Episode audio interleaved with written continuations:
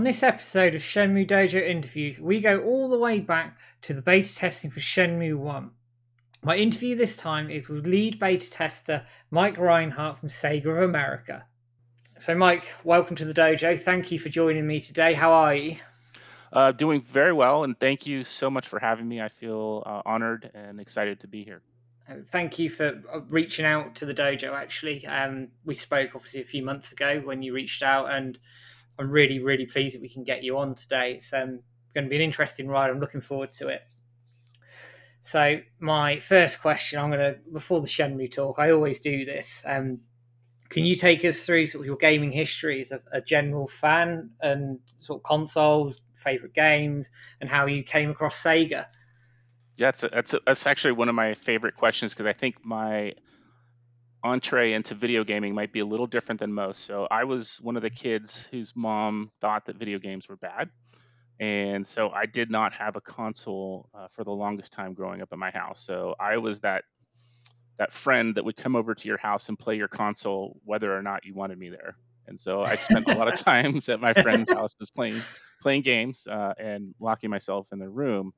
Uh, so early on, I'd say my early childhood, I didn't uh, have a preferred system. I played Atari, I played Intellivision, um, and then finally convinced my parents to get me a Commodore 64. And that's oh, where, fantastic! Uh, I I got really deep into gaming. And I had a friend uh, who was Danish, and he lived up the street from me, and he imported uh, a lot of games from abroad, and so we played every single cracked Commodore 64 game you could possibly imagine. yes. Um, and so I think I had, I, I want to say I roughly had uh, 900 to 1,000 Commodore 64 games on disk. Wow. Towards the tail end of the system. Library. It was big, and it was th- thankful to my friend Jesper uh, that, that, he was the one that helped me uh, get into the collecting and trading with people uh, abroad. And so we we would send stuff through snail mail uh, on on tape, even because uh, at the time, if you, I don't know if you knew that, but they had those speed up programs that would allow you to to load off tape as quickly as you could off of uh, floppy disk. So, I really, would, yeah, they would fit. Some of the guys would fit two to three hundred games onto one cassette tape, um, and you could figure out where it was due to the the time log on the tape, uh, and then load it up that way. Oh wow! God. Yeah, it was pretty neat. It was pretty neat. Uh, and so then from there, I went to the Commodore Amiga, which was another beloved system for me. Uh, and then my love for Sega kind of grew at the same time, and it was actually I would say somewhere in between the Commodore 64 and the Sega, uh, I started playing Master System at one of my friends' houses, and everyone else was playing NES at the time. Yeah, I thought the Master System was the coolest. Um, it felt kind of uh, different to me, uh, unique. The, the, the the IP, the games that you were playing were not the traditional games that you would see on other consoles, and so I really liked the uniqueness of that. Um, I remember the 3D goggles on the Master System were really cool. Uh, and then uh, you know from there uh, I think I bought a Game Gear, and that kind of continued my Sega uh, love. And so I played everything on that game. And I look at it now when I go back to play the Game Gear, that that screen's so small and blurry. It's amazing that I was able to, to play through games on that console. Um, but I enjoyed that, uh, and then uh, moved obviously into the Genesis and the Saturn, and just kind of fell into uh, a Sega fan, you know, from from the Master System on. Uh, and so to me, again, there were so many cutting edge concepts and themes and games.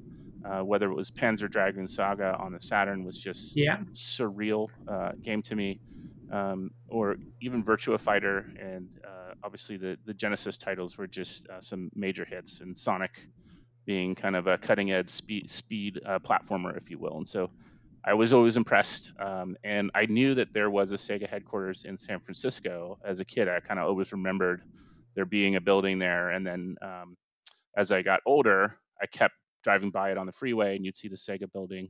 Uh, it was on at the time. I think uh, when I was in my 20s, it was on uh, 8th and Townsend, which was near the where the ballpark would be for the San Francisco Giants.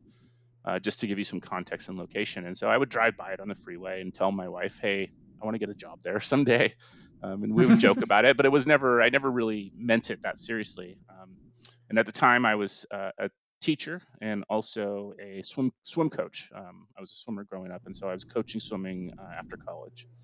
And so from there, um, really, I started thinking hard about what my next step in life would be, and it was either go to credential school and become a full time teacher, yeah. or try something completely different. And I talked to my wife about it, who was a teacher at the time, and she said, if you know, teaching's not easy. If you really want to think about something else, this is your time to do it before you kind of fully go into it. And so um, I told her I wanted to work in gaming, and I started searching online ads and things in gaming. I think I did an interview at MVC, which was a um, uh, publisher for uh, gaming news at the time, and that one didn't necessarily pan out. Uh, but then I answered this ad for video game tester, and it was it was an odd ad. It was very nondescript. Um, it just said video game tester, ten dollars an hour. Uh, inquire here. And so I called, and it was a, a temporary agency, um, and they basically interviewed me and asked me about my gaming background. And so I came to them uh, in an in-person interview with a list of games. I had kind of cataloged everything I'd played and had, and uh, kind of noted which ones I had finished and which ones I hadn't. And they looked at me and they were like, "You have that many games?" And I said, "Well, over the years, yeah, I've had that many, and I've played quite a few." And uh, they said, "Okay, well, I think you'd be perfect for the job. We're going to send you over to Sega to do an interview." And that's when I found Brilliant. out the job was at Sega. So I didn't even know in the initial interview. Um, and then from there, uh, the Sega team, Sega test team interviewed me. And I, I remember um, still in touch with most of those folks that were in that interview to this day. Um, and they interviewed me and the same same question. They asked, you know, what, what type of games I like to play, and I brought my big list of games out that I had and played and finished and didn't finish, and they uh, they were like, okay, I think you you're the right person for the job, and so I pretty quickly got that job, and that was around I want to say September of 1999. Excellent. And obviously, you ended up working at Se- you ended up at Sega. Um, what was your? Do you remember your first day, first game that you tested, anything like that? Talk me I- through it. I do. So, uh, a couple couple interesting things. I don't know if you've seen the movie Grandma's Boy. No, I Um, haven't. It's an Adam Sandler film uh, about video game testers. I highly recommend it, but uh, I I avoided seeing it for a long time because I didn't think anyone would be able to capture what testing was in real life. But there's actually some some truth to it. So when I got there, it was uh, interesting. It was there's probably about hundred testers uh, in two different uh, large open rooms. Uh, nobody had computers at your desk. You had a, a console and you had a TV with a VHS recorder attached to it. Yeah. And a lot of people would share desks. So depending on how big the group was, and it would fl- influx from time to time depending on how many games were coming through tests. Um, but there would be anywhere from 40 to 200 testers at one point in time, and they would usually put us two to a desk. Um, sometimes we were four to a desk uh, if things were crowded, and so it, it got uh, it was interesting. You didn't really have like your own space until you moved up the ranks as a tester. But my first day in particular uh, was interesting. I ran into uh, I think the first person I met was this kid named uh, Rick Ribble. Um, and he came up to me and said, "Hey, my name's Rick Ribble Jr. You can call me Maverick." And I started thinking, "Okay, okay, am I in Top Gun or what's going on here?" And you know, I started realizing that it, you know, that the type of people I was meeting was really interesting and intricate, and everybody was so different. So we had every walk of life represented uh, among this group, from young people to you know people in their you know later years that were still testing games, and so it was uh, a, a neat group. Um, but I think my first day, I, I was handed uh, NBA 2K. Uh, that Oh, was my first test kit. Yeah, so it was the original 2K before it had launched, and I was told to go through all the menus and find any um, typos or bugs. That was my job that day, so I didn't even get to play the game. Um, and I thought, okay, this is what testing's going to be like. It's not always going to be just play the game and have fun. You got to do some some tasks and, and look through things that may not be that exciting. Great. And how did that sort of develop from testing menus to then sort of bigger projects, if you like? Well, you know, there's two ways to move up as a tester. Uh, one is to to kind of be a good leader and and get other people to to join you in an effort to to find something or discover something in the game. Another is to find bugs on your own and Yeah. type them up uh, that end up being really important for the development team to fix. And I think for me, I was the latter. I, I started finding bugs that were would have been showstoppers. Um, and at the time, there was no patch uh, patches for games or things like that. This was uh, pre-patched, so anything that shipped in box was how the game was going to be. And so, if you can imagine the pressure on the testers at the time, if you, yeah, if you missed something uh, and that game shipped into the world as is, uh, it was a pretty big deal. So that was always kind of on the back of your mind, and so that's what I started doing was finding bugs that were showstoppers that would crash the game or that would not let you progress or you would get stuck and you couldn't do anything uh, about it. And so I started finding uh, those bugs and started writing the bugs up on my own, which was another task altogether. Um, bug writing at Sega was really, really specific um, and even had a Bible in how to write a bug. And the reason for that was that the uh, the bugs had to be translated, and yeah. so we would write them in English. They would be translated often to Japanese because the developer would be in Japan, and then it had to be recreatable for an engineer. So he had to be able to find the exact steps uh, of how you got to that bug and recreate it on his side as well. And so there became this very specific language in writing bugs uh, that I was uh, ended up being pretty good at, and I think that helped me progress. Fantastic. And going through sort of some of the other games before Shenmue, are there any sort of game breakers that stand out on certain games that you found? Yeah, you know, uh, I think one of my big uh, progression in the test department was when I worked on ChuChu Rocket. And ChuChu Rocket, if uh, if you're not familiar with the game, was an online uh, yeah. console game, and and some people argue it was one of the first online console games. Not necessarily true because there was uh, online adapters for the Genesis and for uh, even the I want to say the the Commodore. You could play with the modem online, and so there there's been online gaming before, but this was probably the first I'd say mass online game. And so yeah. uh, this this one was a tricky one in that we had to figure out how to make it work in a in an online environment uh, before it was public. And so setting setting up the network internally, I was a big part of that and uh, helping make the the test environment work. And then uh, testing the game all the way through um, proved to be pretty challenging. It ended up being about a six months project uh, to get that one out the door, but it kind of led the way for all online uh, testing after that. And so the process we used for that um, ended up becoming standardized for other online games. That's really, really good. back in the day, obviously, online was new. It was. It was really new. It was really, really. You're feeling your way through it almost, aren't you? It, it was like uh, there's a there's a an adage uh, they call it building the plane in the air that's basically what it felt like. Um, there, there were no instructions. Basically, we were handed the game and told to figure it out, and it took, you know, a group mentality to to kind of get to the bottom of how these things work. But there were there were challenges like uh, I don't know if you know this, but the Dreamcast, when you put in your um, ISP back in the day, yeah. it goes into a ROM and it stays there permanently. Um, and so you have your ISP and your phone number and your internet connection on your ROM inside the Dreamcast, and it won't go to a new one if you want to change it. And so uh, you had to learn how to flash your Dreamcast, basically flash the ROM to get rid of the old information and put new ISPs in there. And we had to test oh, all wow. the different ISPs. So we didn't only have to test the game, we had to test AOL, we had to test uh, you know whatever carrier had internet at the time because there were so many different ones and so we used numbers and carriers all over the country to make sure that the game would work on their their system that's a huge project it's now when you think about it so many games are online aren't they yeah yes it's almost like second it's almost second nature now isn't it with, yeah, with, it, it, it really is I think of um, Destiny, this, uh, for example. That's all online. It's crazy to think that, that it's now second nature. yeah, and even the fact from. that some games are online all the time. Like you actually have to be online to play them, uh, which is you know the complete opposite of where we were in '99. Yeah, definitely. So Shenmue itself, before you started testing it, did you hear about the project itself internally before it sort of made its way over to you guys? And what did you know about it?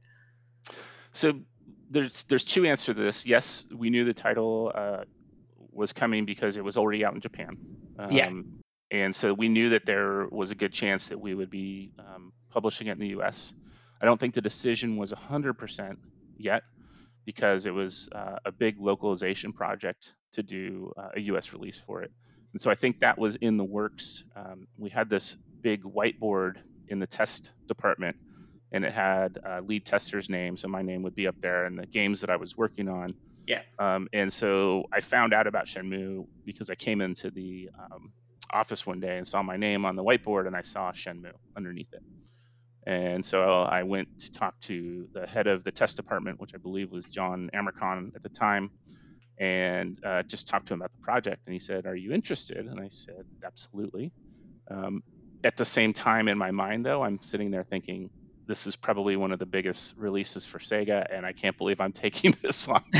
and I was nervous because there's a lot of responsibility that comes with taking on a title like this. Um, like we talked about earlier, if a bug gets through that is my fault, I, will never live it down. So I'm thinking that while saying yes to my boss at the same time.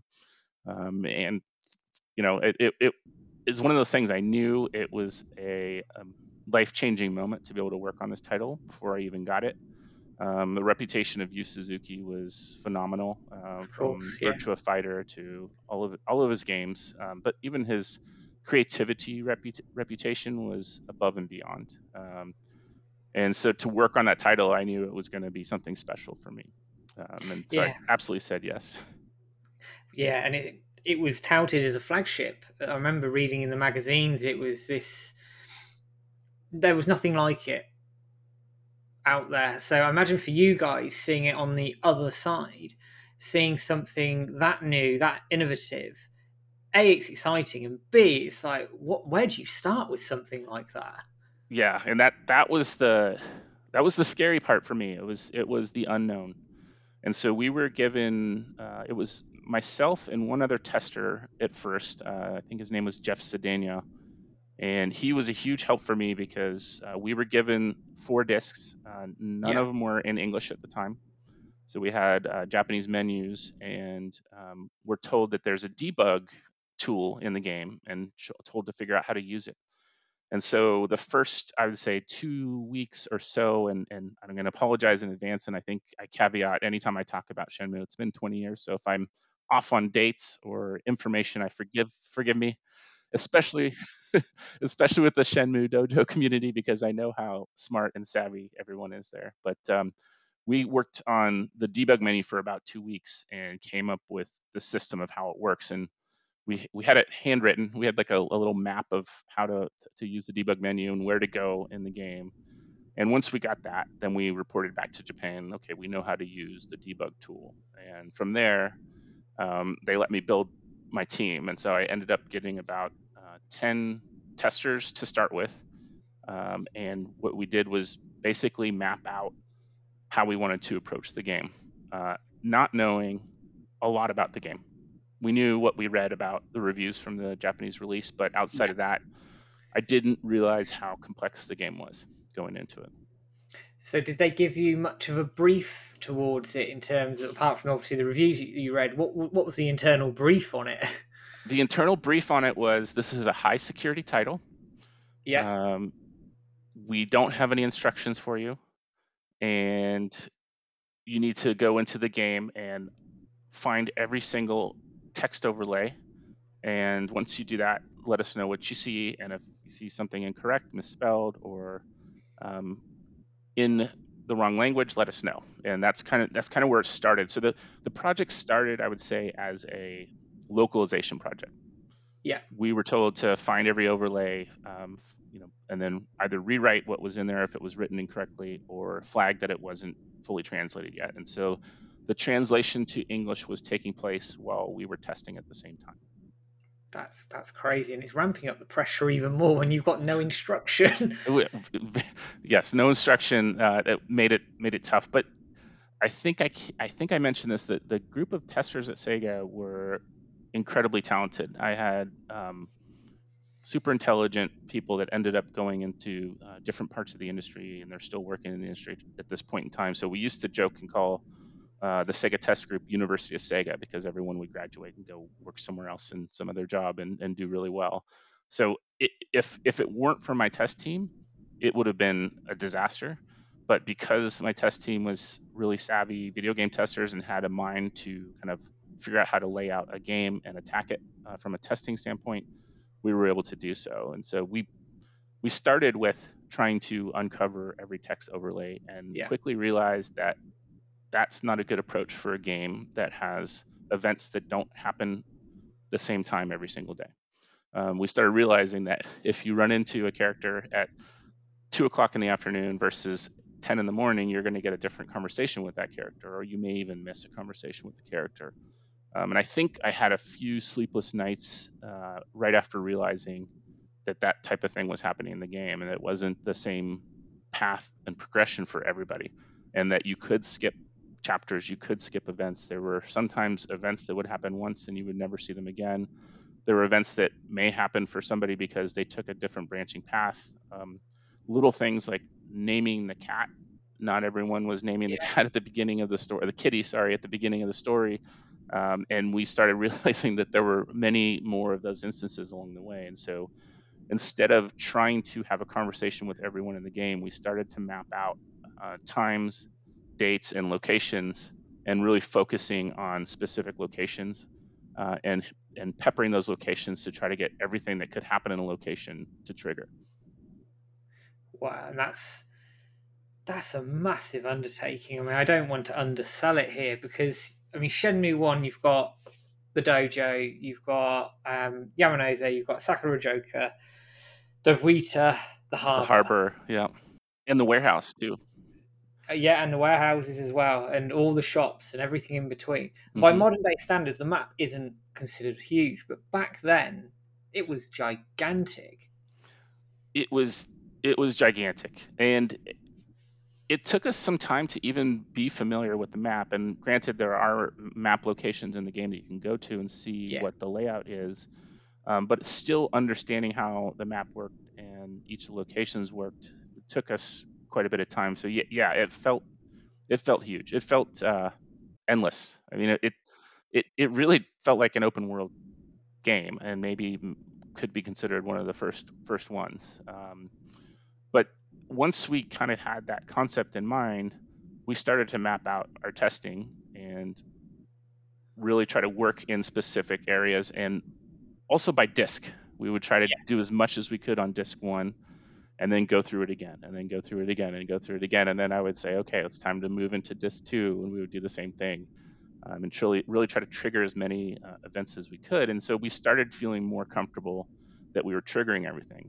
The second thing that made it a little more bearable was our debug tool. So early on, when we were focused on the text in game, we did have the debug tool, and that allowed us to trigger every conversation you could have with somebody um, through the tool. And so we could make that come up and make that happen.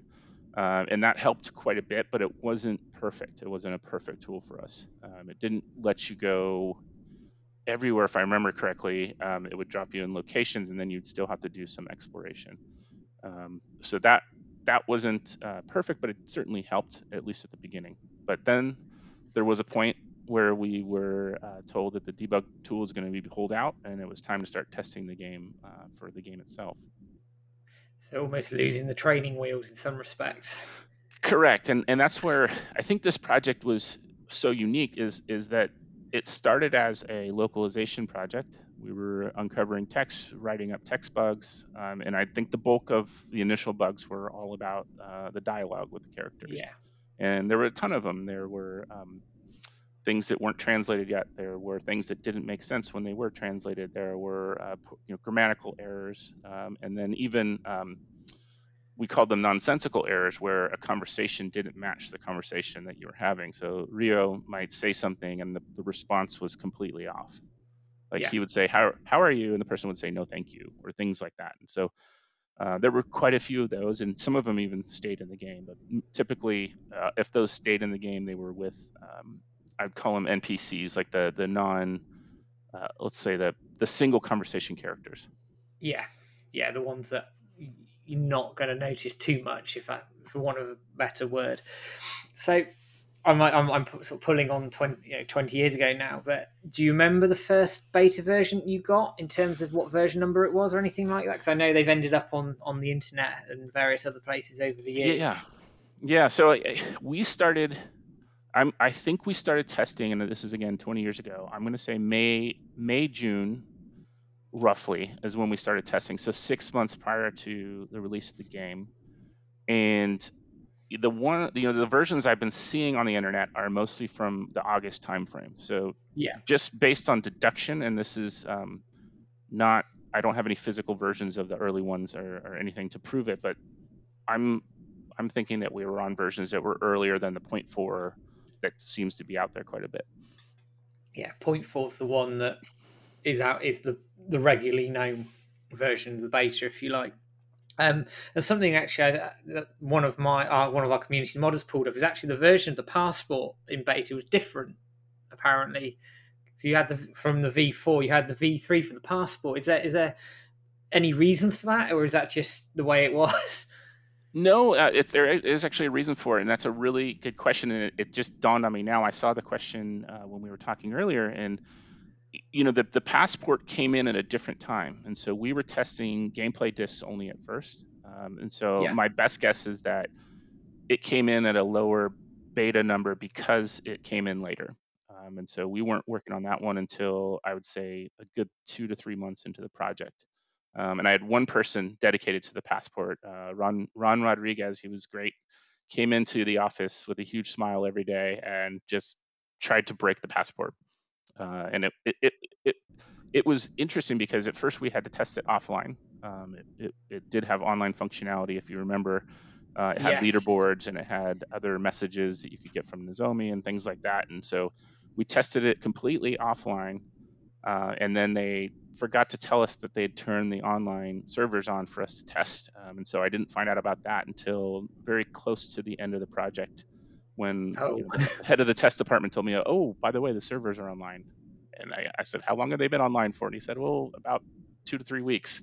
And so we could have been testing it more than that, but it ended up working out. I'm glad we found out because that was a, another one of those scary moments where you're like, if someone didn't tell me, we would never have been able to test the online portion of that disk. No, and it's um, passport disc is obviously it's, it's under sort of Shenmue legend now. Um, the community did um, they released a hex edit for it, so you could access some of the online content offline now. Oh, that is cool. That is I didn't know about that. That's amazing. Which is really cool. And um, there's an app, mobile phone app for Android and iPhone now called Suka Pass where a group of um, community members, um, Phantom Rivers, River Stone, the co-owner of the dojo, Skill Gym, and a load of others have have re- basically remastered the passport in a mobile phone app. So that is all, incredible. It's got all the character profiles. It's got all the videos. It's and it's it's still being worked on now. So it's it's restored that passport almost in line with what we got back then. So it was, it was a, that's a heck of an undertaking. So I can imagine testing it for for your one man testing it must have been a hell of a task with that particular disc on its on its own because it's so different to the rest of the game in itself. It is. It, it was definitely uh, its own project uh, on the side and, and unique because we had to you know play the games and test the leaderboards out and make sure the information was correct, make sure it was translated as well. And so it, it was it was a unique project in its own. It was almost like a we could have had a separate test team dedicated to that if we had the, the resources. I think I do still have a beta disk of that. I'm gonna have to look through my catalog of stuff, but I think I still have a, a passport beta. Oh wow! And do you remember? Um, I'm jumping questions a little bit here, um, but do you remember any differences between the beta passport and the one that came out? Yeah, the, the biggest difference uh, for us just internally, it wouldn't be publicly facing, was just that we didn't have online working for the longest time. So we tested it uh, without the online and then yeah. moved into the online phase. But outside of that, the structure of it was pretty much the same all the way through. Yeah, okay, cool. That sounds really good. And it's interesting it came to you later on because I, I just assumed it would have come with the rest of the game, if you like. Yeah, it did. It came it came separately. So I, it, you know, if someone ever were to dig up some of the old prototypes, you know, the first early batches, at least in the U.S., would be the first three discs only, um, and and no passport because that's uh, how it came to us. But most of that stuff was destroyed. Um, so we would go through revisions of the game and then turn them back into our, our, our copy department, and then they would uh, destroy. They would shred the discs. And so I don't I don't know that there are, are, any of those early ones out there, but if they were, it would be the first three discs only. As far as I understand, there probably isn't, but I could be I could be wholly wholly wrong. So going into sort of testing Shenmue itself, Can you talk through sort of some of the most time-consuming issues that you came across, and any sort of features that were in the beta but didn't make the final product? Yeah. Um, so, you know, aside from the the deep dialogue uh, dive and and editing and copy editing, we basically ended up being, um, you know, copywriters for all practical purposes. You know that that itself was uh, a, a, huge undertaking in terms of time. But from there, uh, there were things like legal issues. So, yeah. you know, Coca-Cola was in Shenmue yeah. and was in Shenmue without a license, as far as I know, or at least in Japan the rules were different, and so you know they had to change it to Jet Cola, and there were I think other things uh, within the, the game that had to be talked about, which was harsh language. So the game was uh, rated T, and ESRB has different rules in the United States than it does in you know than the than the ratings board in Japan does. So course, you know, yeah. language isn't as big a deal. So we had to flag a lot of language, and then uh, there was also things that could be um, deemed racist because they were talking about nationalities and you know Chinese people and and different things. And so some of the wording uh, I wouldn't say it was intentionally meant to be that way, but it came across that way in the U.S. Yeah. And so okay. we had to kind of look at it from that standpoint as well. So, you know, uh, along with testing the game and making sure things were working, those are the types of things we were focused on uh, as we were going through the game. And when you were sort of picking up these these translations or the, the language was slightly different, obviously you're feeding that back in. Did then that require Corey or whoever to go in and do reshoots of those particular lines to, to get them correct and get them Right. Yeah. Uh, so so the recording was happening while we were testing, um, and so they were basically taking our feedback, turning it into a script, and then doing recording. Um, and I know that they had several sessions, including pickup sessions for things like yeah. bugs. And so yes, it did require some re-recording. Um, in some circumstances, I think certain lines were removed as well if they didn't have time to record them or they weren't deemed 100% necessary for the story they would just turn uh, that line off. And so if it was something controversial or something that needed to be you know translated better, um, but it wasn't critical to the storyline, they could just say, okay, you know what, we don't have time for this one. Let's take it away from this character. That makes sense, especially when you're up against the clock. I imagine as well with the release due under that time constraint as well. Yeah. So talking about some of the bugs you found, obviously the stair glitch made it into the game. Are there any sort of humorous bugs that you found, or any particular tricky bugs that you found in the in the beta that didn't make the final product? So, yes and no. So, so the stair glitch was in the game, and I actually talked about it with uh, James a while back, and yeah. he reminded me of it. And at the time when we were talking about it, I didn't fully remember it. I, I vaguely remembered it, and now I clearly remember it um, after having seen it online and, and kind of going back and remembering who was testing that area. And it was one of my testers named Brian who actually found it.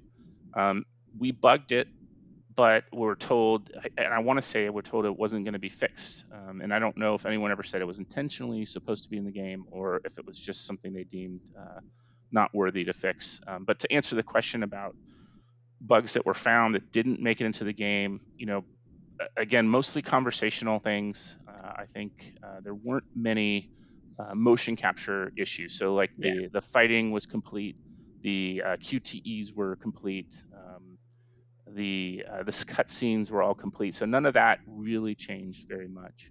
Um, you know, one one that I do get bugged about a lot, if anyone heard that I tested or was the lead tester of the game, was the um, the uh, forklift races. And so there's a there's a little area that you won't get counted for a lap if you don't run the course just perfectly. and you think you're kind of cutting and saving some time, but it doesn't register the lap. And so people ask me why that made it into the game, and it was bugged. It just never got fixed. And so because of the timeline that you mentioned, we were you know in a in a pretty condensed timeline, and because the game was already out, if it was something that didn't make the game non-playable, oftentimes they would leave it into the game. Uh, they yeah. wouldn't they wouldn't fix it. It wouldn't be deemed necessary to fix. And by modern standards, I'm, I'm, sort of going off at a tangent here, but by modern standards, would, would that be something they would possibly fix now if they had the benefits of patches? Do you think? You know, I, I, I bet if they had patches, absolutely, that would be uh, probably a quick quick fix for somebody. But I think at the time, given the timeline, probably given that most dev resources were were done at least as far as game development went. Um, they felt like going back and like breaking open the code and trying to fix that was probably too much work. But I think in today's times, that would be something that would be fixed and uh, easily addressed. And you talk about sort of the development resource itself. How was the relationship between you guys as testers and the development team over in Japan? Was that a good working relationship? How was it? It was a, a great working relationship. And so I'll start with um, Japan really respected the test department, and we felt that. Uh, developers relied on us. They knew we were an important part of the process, and they didn't kind of look down on us, which can happen sometimes uh, in, with test departments. And so um, we would work with a, a, US producer at Sega to write up bugs, and then in the evening, we would get on a call with Japan and report bugs and go through the bug report. And the producer in Japan would ask questions, and I'd often have to chime in and talk about how serious a bug was or what we thought about it um, or how recreatable a bug was. There was there was a frequency uh, thing topic that we would talk about, and so bugs were written up uh, or, or by how frequent they were. So a once bug would be something we saw one time. Um, you know, a binary bug would be something we saw every time, and so there was in between there would be twice bugs, three times, um, or always, which was a binary bug. And so we would talk to the developers and the producer and say, hey, we would see this one all the time, or we only saw this one infrequently, or we only saw this one once. And then from there, they would decide how important it was to add to the list of stuff to be worked on. And with, with Japan, were there any sort of disputes over certain bugs or anything like that, or was it generally they were in agreement with what you guys were pulling up? They were uh, in agreement with what we were pulling up. The only disputes, and I wouldn't even call them disputes, uh, were things uh, like we talked about that were already in the Japanese version of the game and weren't deemed important enough to fix. And so, you know, that's obviously uh, the publisher's call to make, and it's uh, yeah. Japan's call to make. And so we we never really it wasn't like an argument. We were like, oh, you have yeah. to fix this bug, and they were like, no, you guys you guys are you guys are picking on us. Uh, but no, it wasn't it wasn't like that at all. Um, and even to the fact, uh, I felt the relationship was so good that when Yu Suzuki came uh, to San Francisco to help kind of promote the game, he came to the test department, which was unheard of at the time. You know, if a, a big uh, a big person like a Yuji Naka or someone came through, they typically didn't come through the test department. But yeah, Yu Suzuki decided he want wanted to, um, and he he asked me to demo the game for him, and so I sat down with him and played his game uh, with him and kind of talked through the different scenes that I'm focusing on, and basically gave him my pitch on what I wanted to share with the press, which we'll get to at a later time. But um, yeah. I told him the scenes that I think the press would find uh, exciting and kind of show off how special this game is. Yeah, and we will talk about that in a bit. And you are right; it, it is a special game. But I digress into it. So, so going back into the, sort of the nitty gritty of the testing, um, it's quoted. There's 10,000 bugs or 10,000 bugs were highlighted by AM, AM2. Um, when were you informed of that sort of list of bugs, if you like, and how did that sort of influence what you were doing with the project?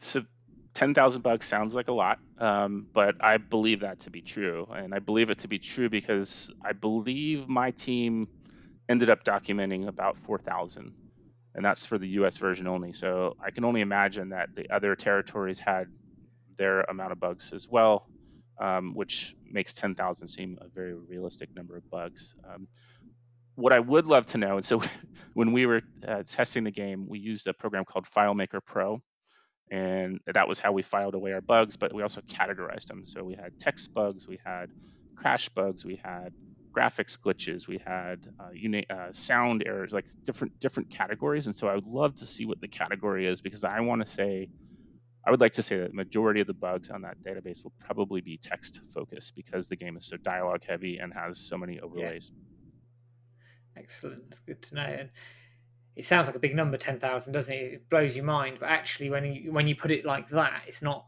They're not all game breakers, are they? And I think that's the perspective. I think Correct, correct. That it, it is. It, it was the biggest number of bugs for a Sega Dreamcast game at the time, um, and by a long shot. Uh, I want to say it, it, probably doubled, at least doubled anything else that was in test at the time. And I want to say like Seaman was being tested, and so it, yeah.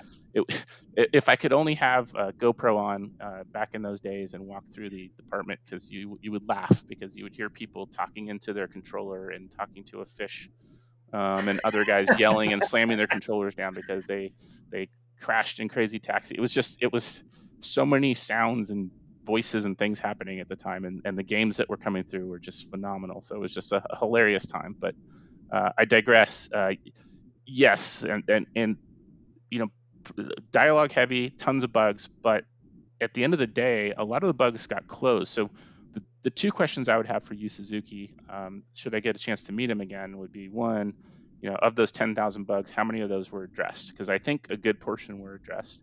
Um, and then the second one was what what categories were those bugs? You know, were they graphics? Were they text? Were they uh, sound? Was it uh, you know crash bugs, etc.? Because I, I have a feeling again, I think it's going to be heavily in the dialogue side. Yeah, yeah, absolutely. And is something interesting. Obviously, I'm sure you're aware the community like digging into the games themselves, and they've found they've modded them, they've done all sorts of things to, to the games over the years. And two that sort of stood out were Nozomi being able to join Ryo in the park fight in Sakuragaoka, and sort of the Dragon Punch scene at the docks with Goro. Did you see those in test, or were they new to you when they came out when the community released them? So I I can't recall. I'm gonna uh, let, let me let me caveat this. I can't recall um, specifically, but I do remember Nozomi being at the park and not being at the park for that scene. And I don't I don't think we t- bugged it. I don't think we thought it was anything strange. We just knew that certain things could only happen depending on how you led up to that portion of the story. And so I think it's a pretty specific path to get that to happen, if I'm not yeah. mistaken. Yeah, there's certain. I can't remember, quite remember all the events in it, but I think you have to put in a button code on the controller at a certain point before the scene triggers, and then and then it triggers the scene. Fight. Yeah, and, and and the other thing is, there's perhaps I remember the scene because I had the debug menu, and so maybe we saw it in debug and then not when the game released and and that's where the things get a little bit foggy with me just because it's so long ago. But yeah um, of course. that that seeing her in the park for that scene sounds 100% familiar to me. Whether i saw it through the debug tool or through traditional gameplay that's to be uh, determined because i don't i don't remember specifically. But i will say uh, the one scene that freaked us all out was the um, the angry schoolgirl scene uh, that yes. happens, um, and, and, it's it's a very infrequent scene, and it's something we didn't see until late in the test cycle, and we were, I, am going to say, almost done with the game, and I had never seen that uh, scene before, and it's it's pretty graphic, and it's got language, and yeah. uh, so it it caught us completely off guard to the point that I had to go to the head of the test department and say, we just saw this scene for the first time the game's coming out uh, in a month, and I just want to make sure you know that's in there uh, and everyone's okay with it. And so we we bugged it, we flagged it, uh, but it ended up staying in the game. So, how long did you have the game from start to it going to press? So I'm I'm gonna again timeline tough on this one, but I'm gonna say six months was roughly the test cycle. Um, and it was a grueling test cycle. So my day was 7 a.m. to 10 p.m. Wow. And I had uh, at at the second half of that, I was uh, running two groups of testers. So while I think I said I had uh, 20 testers at the beginning, yeah. we ended up getting two sets of 20 testers uh, that would run through the game. And so I'd have a morning shift, and then I'd have an afternoon shift. Um, and because of the security, that became really tough uh, as far as distributing disks and getting them back, and then distributing again and getting them back. And so we had this uh, check-in process where people would come by my desk. I would have to write their name down, write down what disk numbers they had, and then send them off, and then make sure they checked them back in at the end of the day. And so that was a big part of the protocol as well, uh, is just keeping track of all the disks. And if you can imagine, a game that's three disks and eventually four disks, um, and then times that by 20, and then times it by two shifts, I'm keeping track of uh, quite a few discs. Wow. And um, did any go missing? yes. so there was a point where a disc went missing, and I, I was panicked. I was absolutely panicked.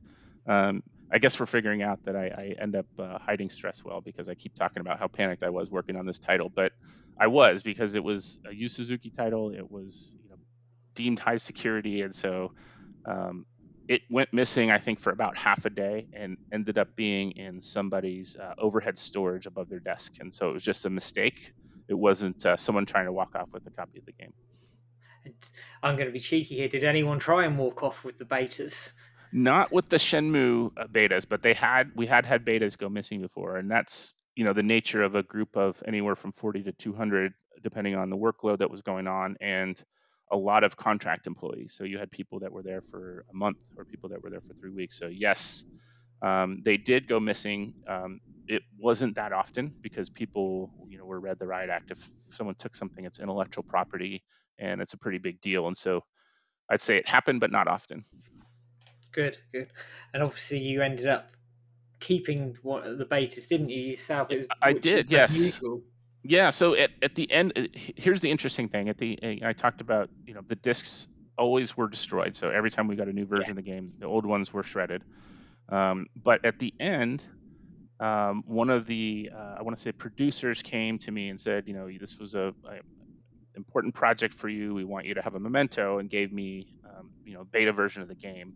Um, and so I ended up I ended up with actually two. He ended up giving me two beta versions of the game, one with a debug menu and one without, um, which I've since passed on to other people. Yes. Um, but uh, it was it was a really cool gesture and, and unheard of at the time. And was that probably because it's such a big project and such a massive undertaking? I suppose it's almost like it is a memento, isn't it, of something like that? Yeah, and and and the the job agreed, and I think it was a it was a really cool gesture at that because as a tester, you know, we weren't we we loved the free stuff. We loved when people gave us copies of a game or whatever, um, but you know, it wasn't that common for things like that to happen. So so a gesture like this was above and beyond. You know, as I was through the moon because I knew it was such a special title and that it was cool to be able to have this after the fact. Um, but ironically, uh, the the job didn't end there. Uh, because I ended up having to, uh, once the game was finished in test, I ended up having to travel with the PR team and demo the game across the country um, for several press outlets, uh, from the Wall Street Journal to the New York Times, you name it. I was flying around the country playing the game uh, for people. And so one of those copies that was given to me was also my press demo copy. And I had, I think I had about 10 VMUs that I brought with me with yeah. several saves on them. And so I could bring up uh, a specific part of the game that I wanted to for press, because obviously you couldn't go through the whole game. And you didn't want to go through the onboarding at the beginning, you know, for every press person, because I think they would get bored, you know, after the, the Lan Di intro over and over again, if that's what you were showing them. So I tried to try to really mix it up and show different unique parts of the game. You know, even like the motorcycle ride at the harbor was one of the things I showed off. And you know, the different locations, I try to make sure I was in each of the the main areas to show off how different everything was. And then, of course, the fun stuff. I would always take people into the store and try to buy, you know, something from the vending machine or go into the bar and talk to sailors, which was an inside joke all the time at the office. We would walk in the office and ask people about sailors all the time um, because it was such a funny line in the game. Excuse me, do you know where I can find some sailors? we, we would we would do that all the time. Um, but yes, uh, it, it, it was it was cool and it was it was an easy game to demo because it was so different than anything else that was out there. So while I think the press were mixed on their reviews of the game, they were, I would say, all impressed with the game. So you might see interesting reviews out there where they're like, uh, "This game was a huge disappointment," but technologically speaking, it is so far advanced from anything else that's out there. So you see a lot of those uh, kind of mixed reviews about the game, but nobody was unimpressed with the game. Everybody was completely impressed. So how did it come about that obviously you're doing the testing? How did it come about that you ended up doing the, the press tours with Sega and and show and demoing the game? How did that how did that start?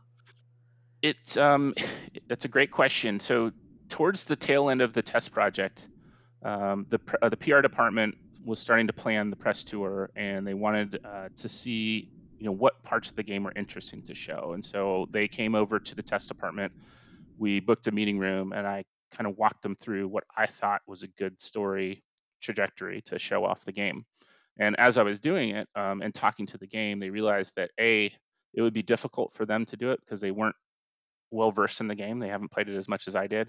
And second, I knew details in the game that most people wouldn't unless they played it as many times as I had. And I think by that time, I probably had finished the game 20 something times. And I think that was probably the average among everyone on the team. Everyone had finished it quite a few times. And so I, I knew pretty much everything there was with the game. And so they felt like, okay, he can play the game, he can talk to the game, and he has a good way to show the progression of the game. Let's just bring him with us instead of us trying to figure out how to do this. And so that's where it kind of became a springboard for my future in gaming. Um, I can thank Shenmue for where I'm at now because that kind of brought me over into the marketing side of gaming. And so you, you, mentioned the press reactions to it. They all, even they didn't necessarily like the content of the game. It was obviously they all recognise its technological achievements. Can you? Are there any particular sort of standout stories from your time, sort of um, demoing the game in terms of the, the PR, the marketing? Because it's Shenmue's a difficult game to market, I think, because it's so different, and especially at the time. So was was that in your mind as well in terms of how to present that game? Yeah, you know, I, I kind of took it on my shoulders, and that's a great question. It, it was a difficult game to market and a difficult game to explain. Um, but I kind of took it on my shoulders that I was here to show the press what was so special about this game, and that's all I could do. I was like, I, I, I love it. I'm in love with the game. I'm in love with every aspect of it, and I want to make sure that they at least feel that or understand that. And so, the challenge was trying to convey that in a short amount of time. Some of the demos were 15 to 20 minutes. Um, some of them were longer, it just depended on how how busy that journalist was or how many journalists I was seeing in a day. And so um, it's really difficult to condense that story or get that across in a short amount of time. So I'd say that the biggest challenge was time. Um, but I would say the coolest moments were uh, when Yu Suzuki came and actually kind of sat in on one of my demonstrations and really enjoyed it, enjoyed how I spoke about the game and talked about it. Um, and I don't know if you heard the story, but yes, I did drop a Shenmue on, or sorry, drop a uh, the VMU on Yu Suzuki's foot. So this is something I think I posted on the old dojo, uh, but it's yes. a true story. Uh, I was so excited to see him, and I had my press set of VMUs kind of like this in my hands, and then he said, "How are you doing, Mike?" and wanted to shake my hand, and so I went to go shake his hand and drop some VMUs on the ground, and one of them landed on his. Feet. he thought that was hilarious. Um, but he he is uh, truly an interesting and creative person, uh, unique in gaming, and I think he he's obviously continuing to be so. And how did he come across to you? Obviously, meeting him the first time.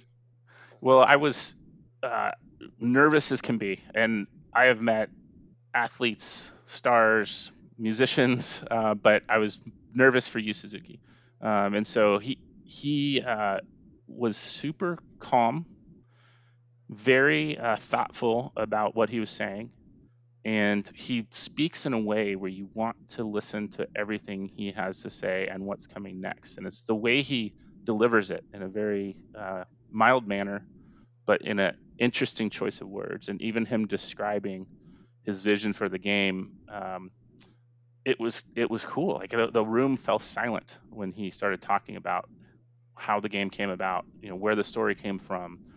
Um, he called it, and I'm I'm gonna botch this one up, but he used an acronym to describe what the game was, and this is before the world, the open world term was around, and before um, anything like that. I think he called it Eyes Entertainment, E Y E S, if I'm not mistaken. Free, and free, free. Thank you. That's what it was. Free. Thank you. Eyes was one of the in there. I, I can't remember what what, what did free stand for. Full reactive eyes entertainment. Eyes, and thank you. That's where my eyes came from. Free. Um, yes, and so when he said that, it it made a lot of sense. It made so much sense, but nobody nobody deemed the term or used the term open world at the time. It didn't exist, and so I, am I would like to point to this as the first open world, living world game, if you will, um, and kind of pave the path for so many others. And you could play games today and still see things that happen in Shenmue that are happening in games. And like I think of Grand Theft Auto, I don't think there would be a Grand Theft Auto as we know it if there wasn't a Shenmue. Um, I don't think that even like a, a, game like Animal Crossing, where you're collecting music for your house, like that was something you did in Shenmue, if you remember collecting video games Yeah, and yeah. songs and things like that. And so there's so many things that were so far ahead of its time with that game. I think we're going to continue to see uh, people use innovations that were in it, even back from 1999. and I think it commands a respect within the industry. Shenmue as a whole. I mean, you see CD Projekt Red quote you know, tweeting Yu Suzuki saying, you know, "Thank you for creating open world games." And I think whether whether a person likes Shenmue or dislikes Shenmue as a game, they can relate to the fact that actually, as you say, it was the first open world game before that concept really was popular. Correct, and, and it, the, the term didn't exist. It didn't exist back then, as far as I know. And, maybe a video game historian could prove us wrong, but it, like, it wasn't a commonly used vernacular at the time. Um, so yes, and and the, the funny thing is, it, you, you talk to different people who've been gaming fans for a long time, um, and they have different reactions about the game. If people played it and played through it, they love it.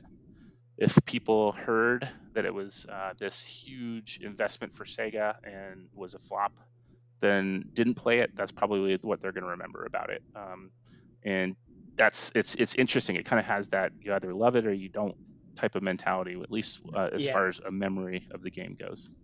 Yeah, and I think that that's that's common these days now. Actually, with Shenmue as, as a whole, I think people pick it up. They either apt they it either gets you and it gets you hook, line, and sinker, or people just it, it's not for them, and that, that that's absolutely fine. But there's no in between with it. There's always with a lot of games you get "Oh, that's okay, that's not too bad. But with Shenmue, it's either I absolutely love it or I'm just not interested. Correct, correct, and and, it's and again, I think you have to play through at least the first one. Play through the first one, and if you make it all the way through, I I can't imagine someone not liking it after that. And it, and again, it's the, experiences, it's the aha moments, it's the the little things like playing some of the stand-up arcade games or going to the store and buying things and collections and all these fun things to do. Um, in fact, it reminds me of we found the the bad ending on accident because I had one guy that was dedicated to um, playing the arcade games.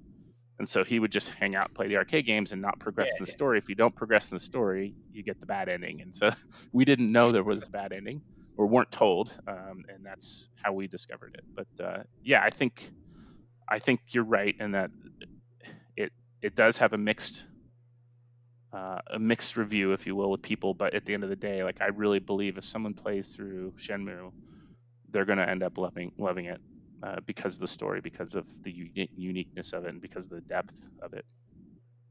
and this is just sort of my interest. Sort of going back to the project itself, obviously it's a massive undertaking at the time.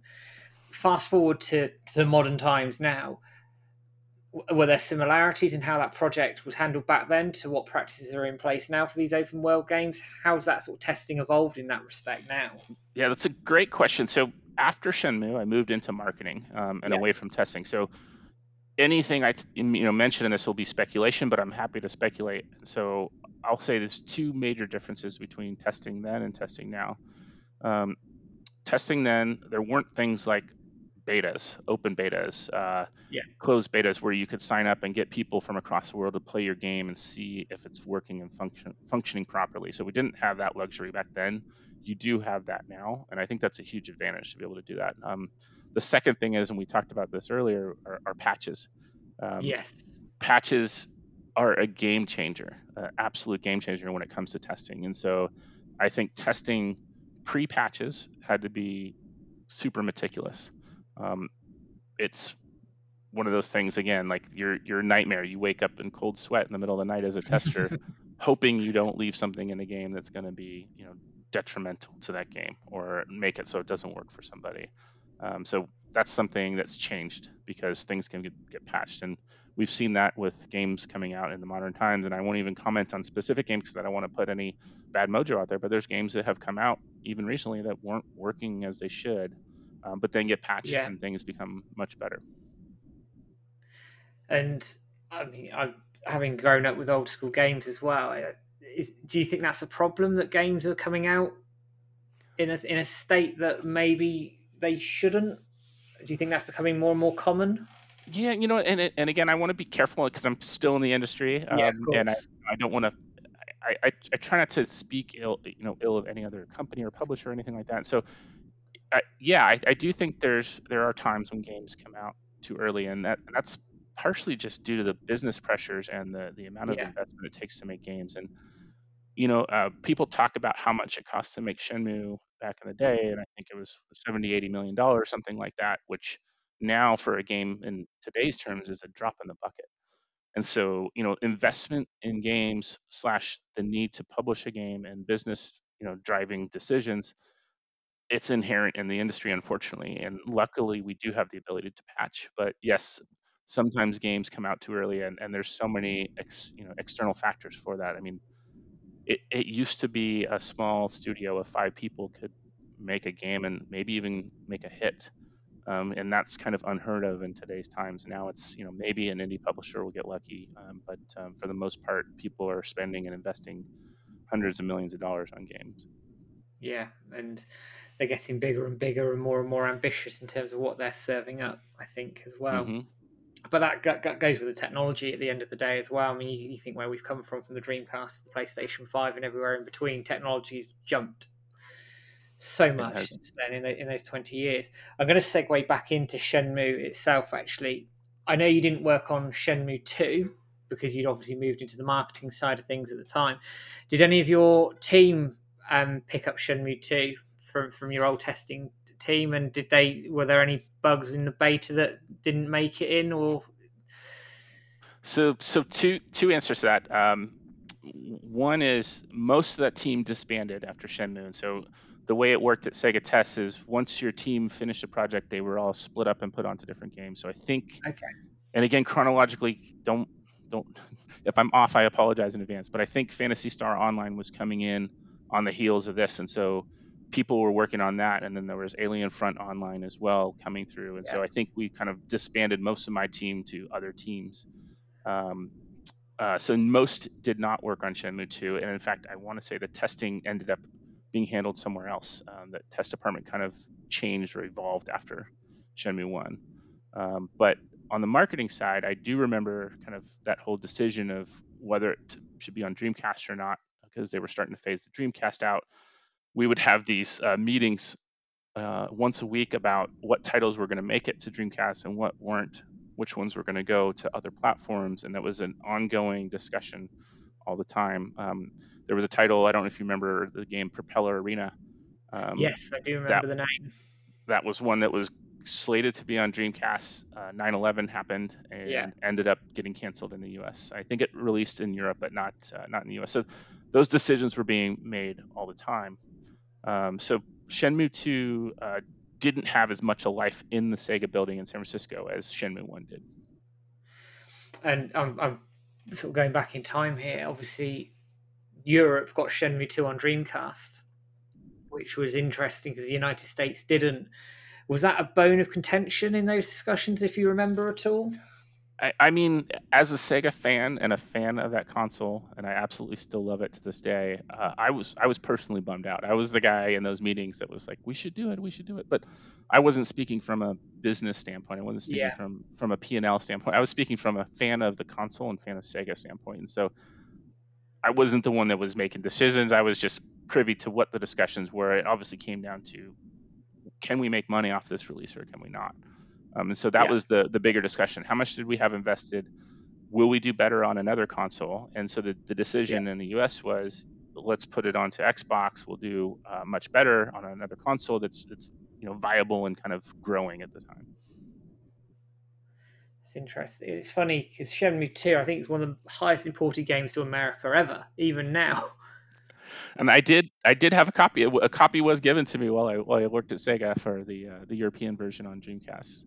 Um, so yeah, it uh, it it incredible part of the story too. Uh, great evolution of Shenmue One. Yes, and it, some people would argue it's the better. I'm going to use inverted commas game because it's. I, I don't. They, they ironed out some of the, the the criticisms from the first game. I think it it moved at a faster pace, but quite frankly, I don't think you can have one without the other. quite mm-hmm. honestly, Agreed.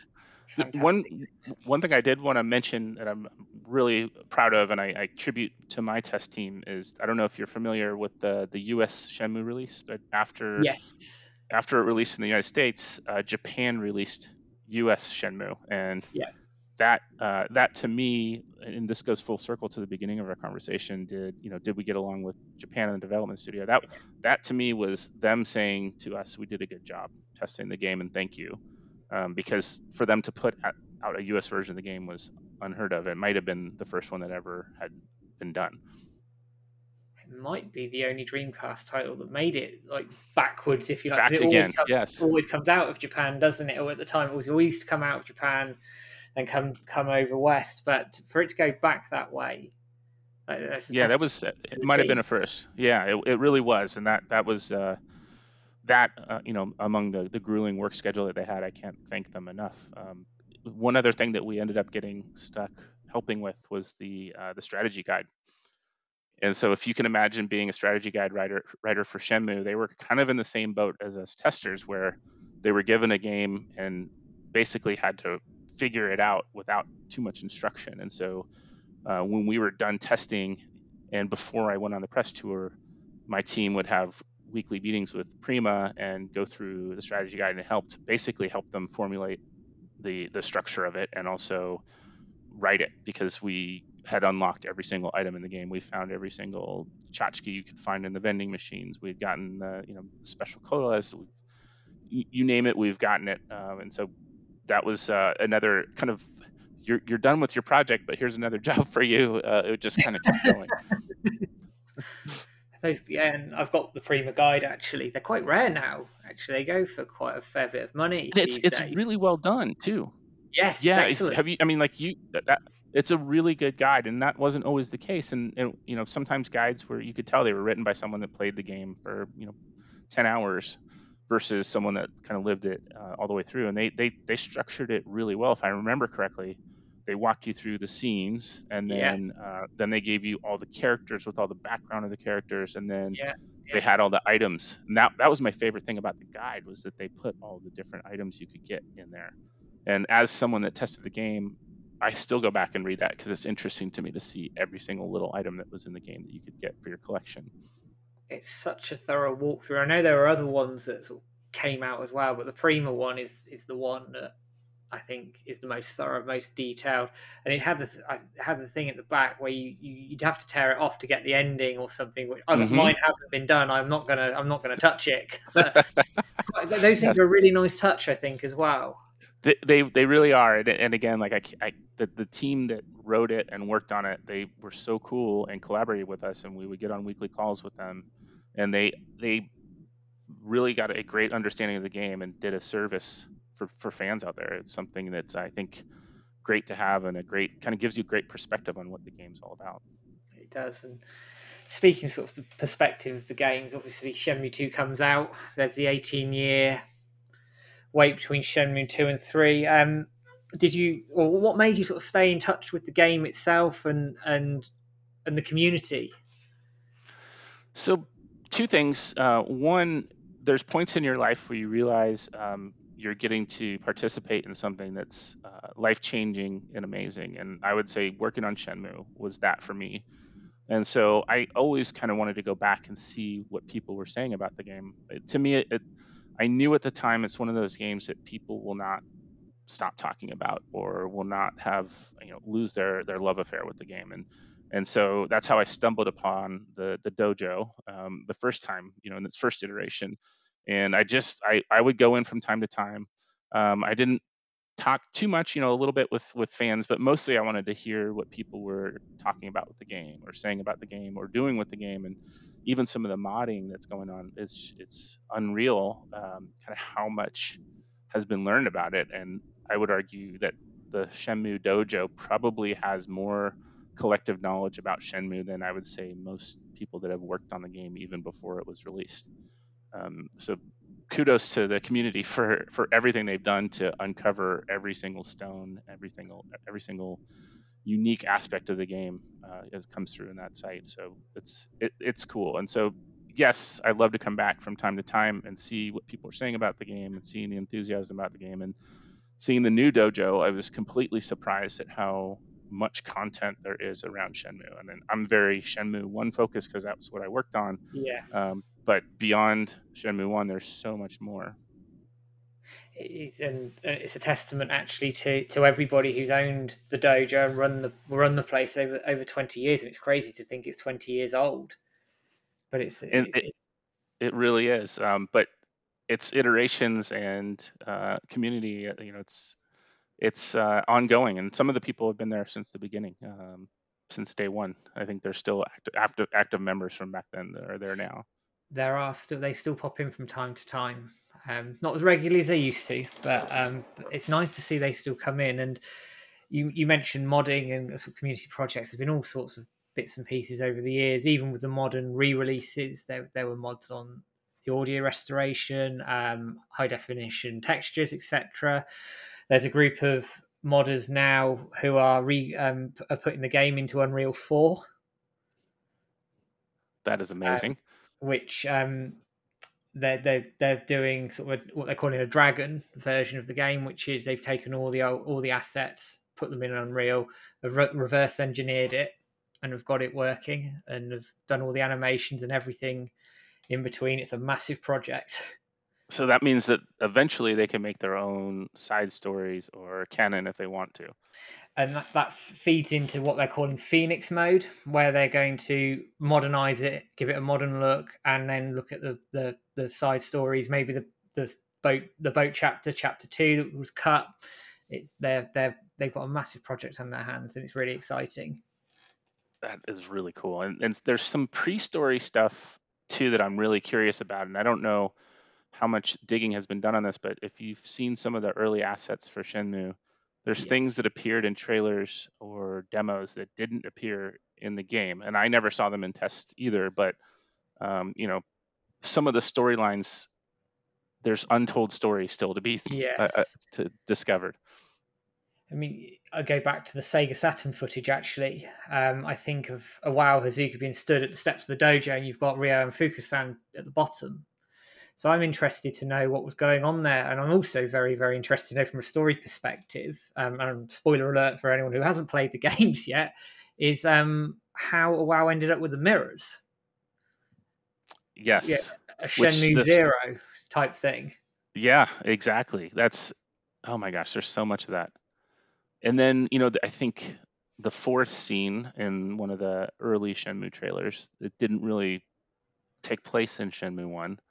Uh, a couple other characters that were highlighted more in the trailers that really didn't play an integral part until Shenmue 2. Those types of things, I wonder how much more storyline there is there. I think we're just going to have to corner Yu Suzuki sometime at a at a conference and ask him he'd have to pull out his um, massive folders worth of, of story because I know it's been cut from 16 chapters to 11. Mm-hmm. And I don't know what, what was lost in between. I mean, I'm thinking back as well to some sort of old school footage. Obviously, you have the 70 man battle in Shenmue 1 at the end. Yeah. But there's screenshots of a battle going down from the Hazuki dojo um, through Yamanose, which is interesting that never made never made the final cut of, of the game. So I'm interested to see the concept behind what that was, for example. And that's just one example of of, of so much content that, that we haven't even come across yet. It's scary, actually. It, it, I I want. Does anyone have a, a working Saturn version of the game? It's the Holy Grail. No one has it. Uh, whether whether it's in the vaults of Sega Japan somewhere, I'd love to break in and get it. Um, I'll have that, to ask. So I have a few friends that still work at Sega Japan. I'll have to just I'll just ask them in passing. Say, hey, d- does this exist anywhere? But you know, we didn't see it when I was in test, uh, which tells me it was probably uh, long shelved before uh, Shenmue One actually was on Dreamcast. Yeah, I would, I would have thought so. And I'm thinking to Project Berkley trailers as well, when you've got Ryo hanging off the side of a train, you've got um, Shenhua, um, she pushes the, the the thugs off of her, like almost an intimation to her powers.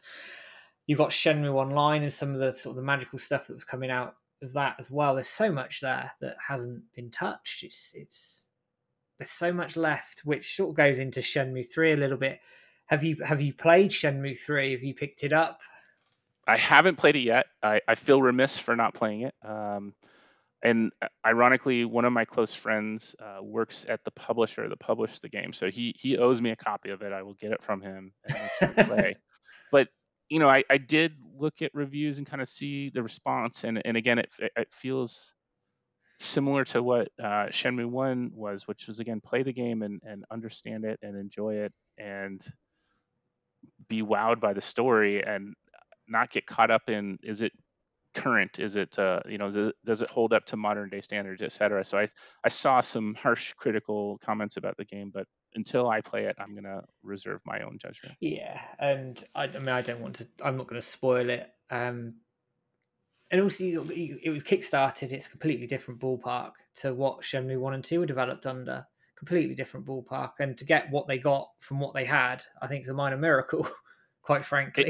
It, it would have gone lost forever if this didn't happen. And I remember the day the Kickstarter opened. Clearly, I was at E3 um, working for for Ubisoft, which I currently work for right now, and um, it was announced, and it it was huge. It was like I think in the first uh, nine hours, it had beaten its goal and then some. And it, I think it was one of the fastest uh, Kickstarters to hit um, a million or, and then to hit six and seven and eight million after that than, than any other Kickstarter. So it it to me tells me that there's an audience out there for this game, and it's a a, a fervent audience that's interested in this content. And so I hope that when that happened, it made people realize that a four is needed, and that the story can continue. It, it doesn't have to, you know, be a part of the main story. It can branch off. It can be, uh, you know, canon and create a, a side side world as if you want. Uh, there's I think there's an appetite for it. So I hope I hope that that at least let people know that there's there's an appetite and an audience out there. There, definitely is, and the community haven't stopped with with Shenmue three.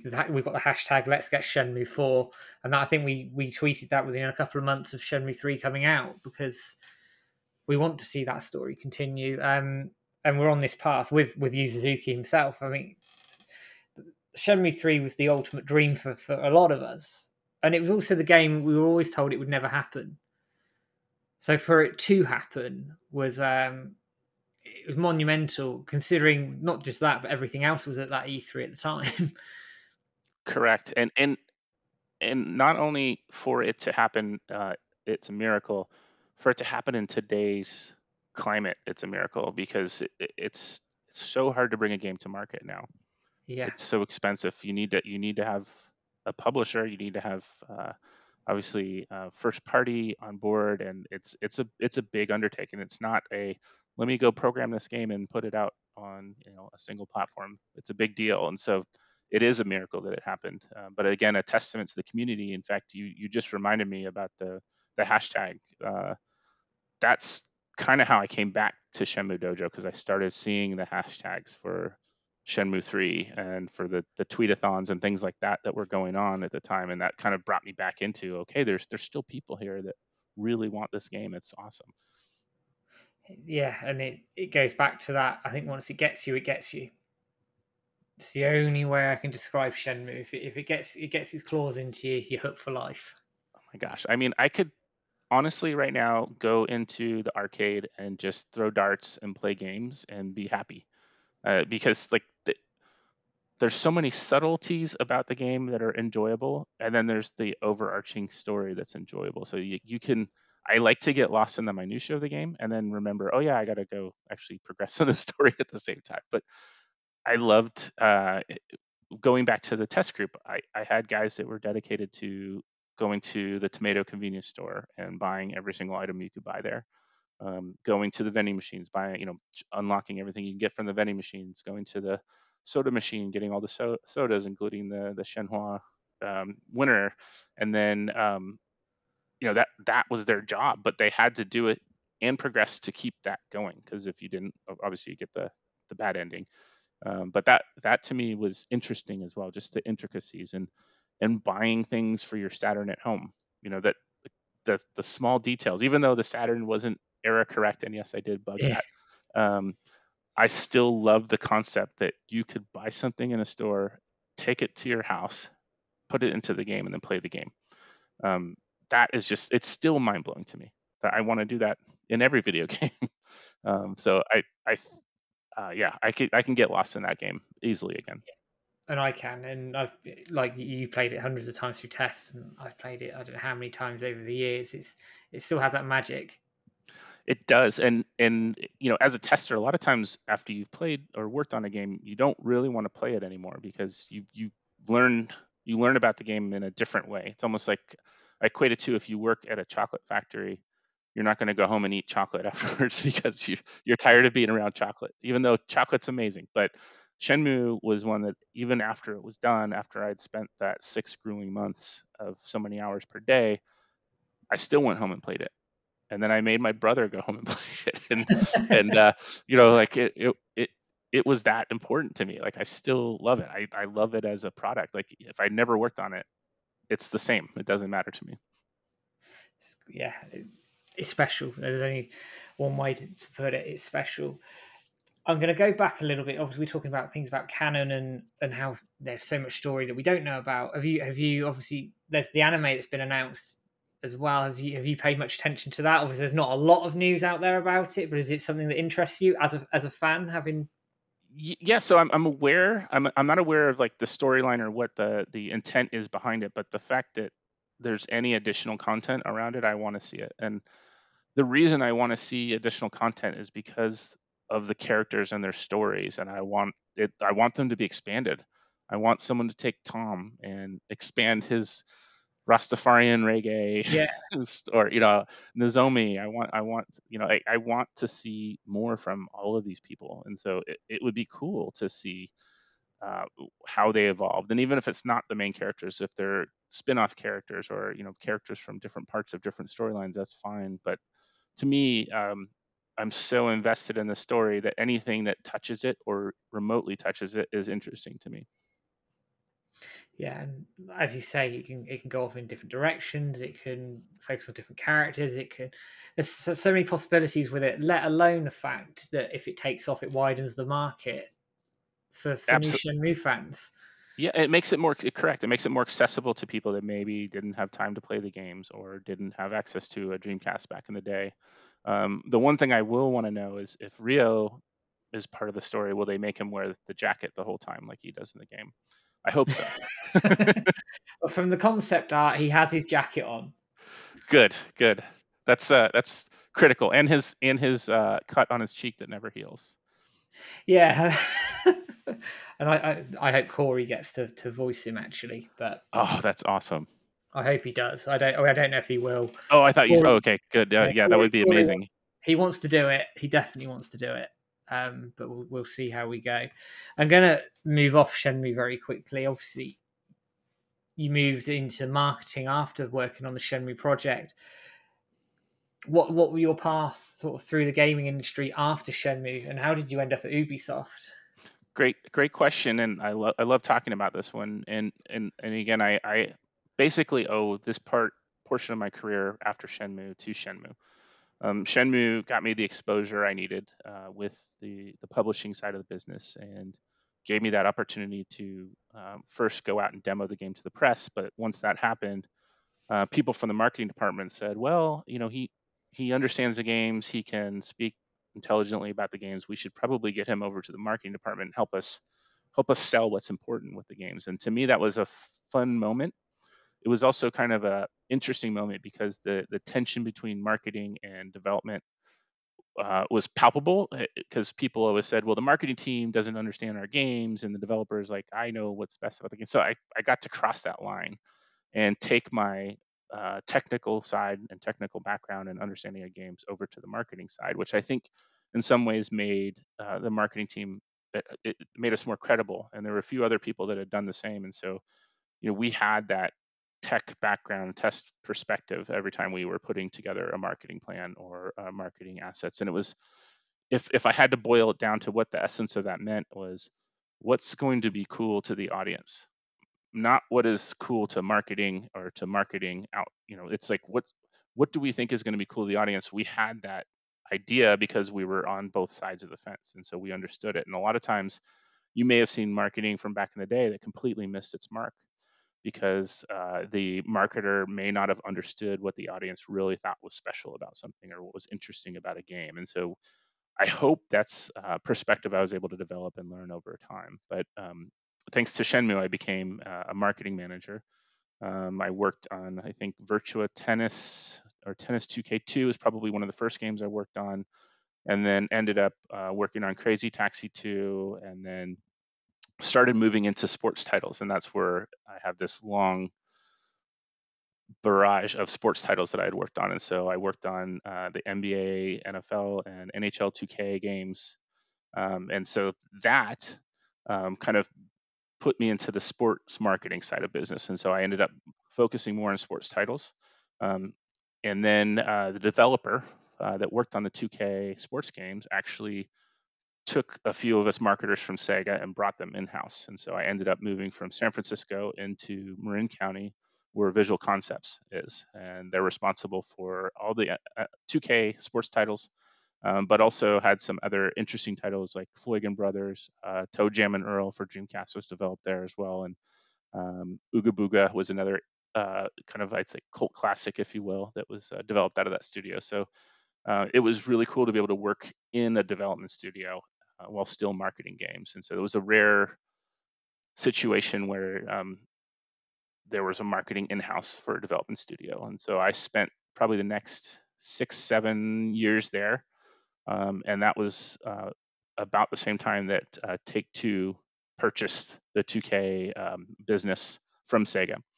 And so that was an interesting time, but also a really cool time in marketing. And so I ended up working for Take Two for a long time, uh, up until about 2017, and then was ready for a change. I had enough uh, sports, and I wanted to get back into some entertainment titles. And um, ended up at Ubisoft, uh, thankfully, and, and absolutely love it. And Ubisoft reminds me uh, a lot of what Sega felt like back in the day. Just a bunch of creative folks and passionate about what they work on, and it, it kind of uh, reinvigorated my love for for marketing video games. So happy to be working there and, and working on so many uh, fun titles. And did you work on, um, especially Ubisoft, like uh, the Assassin's Creed titles and the Watchdog titles, etc.?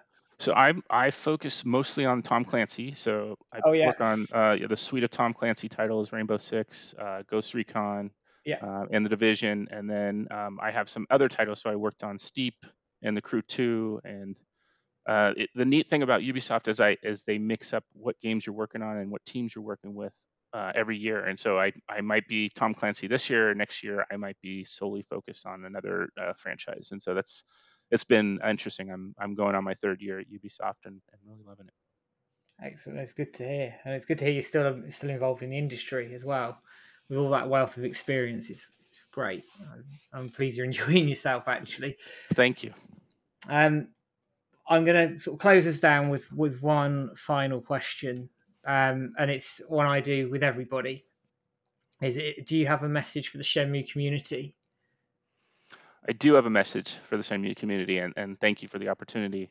Um, I am 100% impressed with the wealth of knowledge and the passion that the Shenmue community and the Shenmue Dojo has brought uh, to Shenmue, and I I deem the community responsible for Shenmue 3 being released and for the wonderful Kickstarter that happened and and potentially more titles to come. And so I can't thank everyone enough for the time and energy they put into this. And you know, it's it's obviously we're fans of the franchise, but this is beyond just being a fan of the franchise. This is living it and becoming a community with people about it. So I I just want to say thank you to everybody for for doing that.